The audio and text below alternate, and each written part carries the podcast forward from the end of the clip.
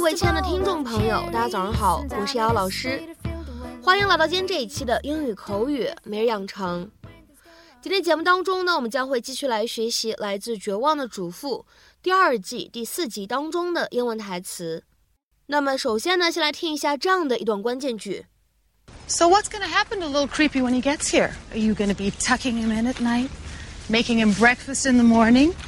So what's going to happen to little creepy when he gets here? Are you going to be tucking him in at night, making him breakfast in the morning? 所以，如果那个小怪物回来了，你要怎么办？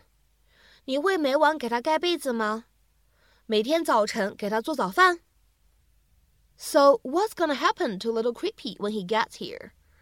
Are you gonna be tucking him in at night, making him breakfast in the morning? So what gonna happen to little creepy when he gets here? Are you gonna be tucking him in at night, making him breakfast in the morning? 那么这样一段英文台词当中呢，我们需要注意哪些发音技巧呢？首先呢，第一处发音技巧，在美式发音当中呢，这样一个单词应该会读成 Little，它当中的两个 letter t 字母 t 发的呢是一个非常典型的美式发音当中的闪音啊，flap t。然后呢，再来看一下第二处发音技巧，当 tucking him。这样的两个单词呢放在一起，你呢可以做一个非常自然的击穿的现象，会感觉 letter h 字母 h 好像没有发音一样。你呢可以读成 tucking him，tucking him。然后呢，当 him 和 in 我们放在一起呢，可以自然的连读一下，可以变成 him in，him in。而 at night 我们放在一起呢，会有一个不完全爆破的处理。那么这个时候呢，我们可以读成 at night，at night。Mayer, is this yours? Blew into my front yard. Oh, sorry. I'm helping Mike find Zach. You know, so we can all rest easy at night. Uh-huh. And put him in jail? Well, I don't think Mike would do that to his own son. You know? That Mike's Zach's real father? Yes. Julie told Carl, Carl told me, and I well, sent out a few emails. Well, thanks for your discretion. Boy, you would do anything to get Mike Delfino to love you. So what's going to happen to little Creepy when he gets here? Are you going to be tucking him in at night? Making him breakfast in the morning? Careful to bob and weave as he tries to blow your head off? You know, Edie, could you just back off? I mean, the truth is, we're probably never going to find Zach anyway. It's a needle in a haystack. Oh, I see. And then you'll still come off as little Miss Perfect self sacrificing girlfriend, putting his needs ahead of yours. Oh, why, you conniving little shrew.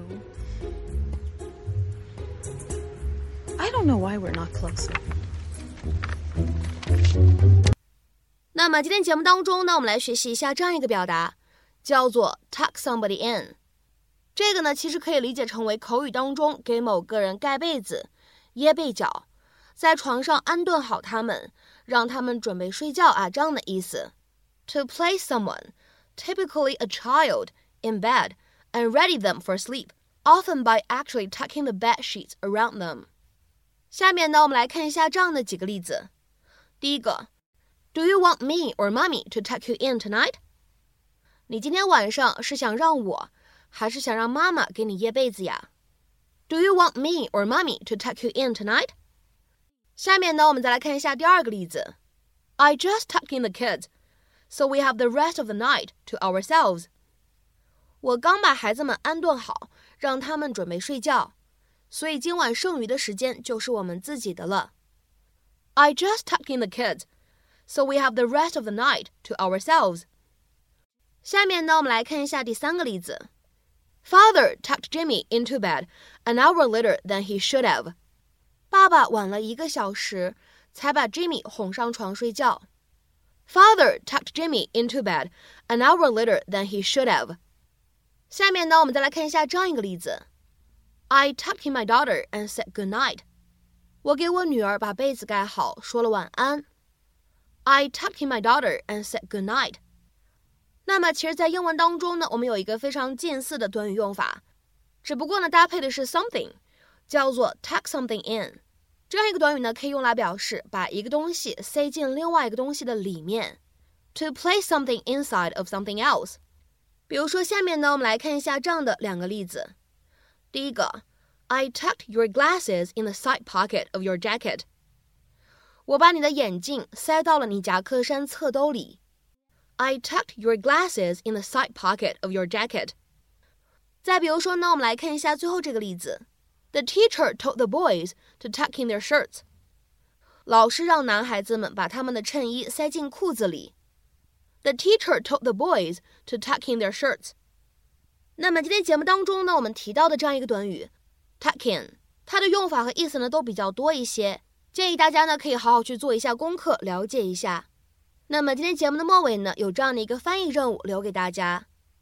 She tucked the money in an envelope and slipped it under the door. She tucked the money in an envelope and slipped it under the door. 这样一段话你是如何去理解的？又打算怎样去翻译呢？欢迎各位小伙伴呢在我们的文章留言区积极的留言探讨。那么本期节目呢，我们就先分享到这里。明天节目呢，我们再会啦，See you。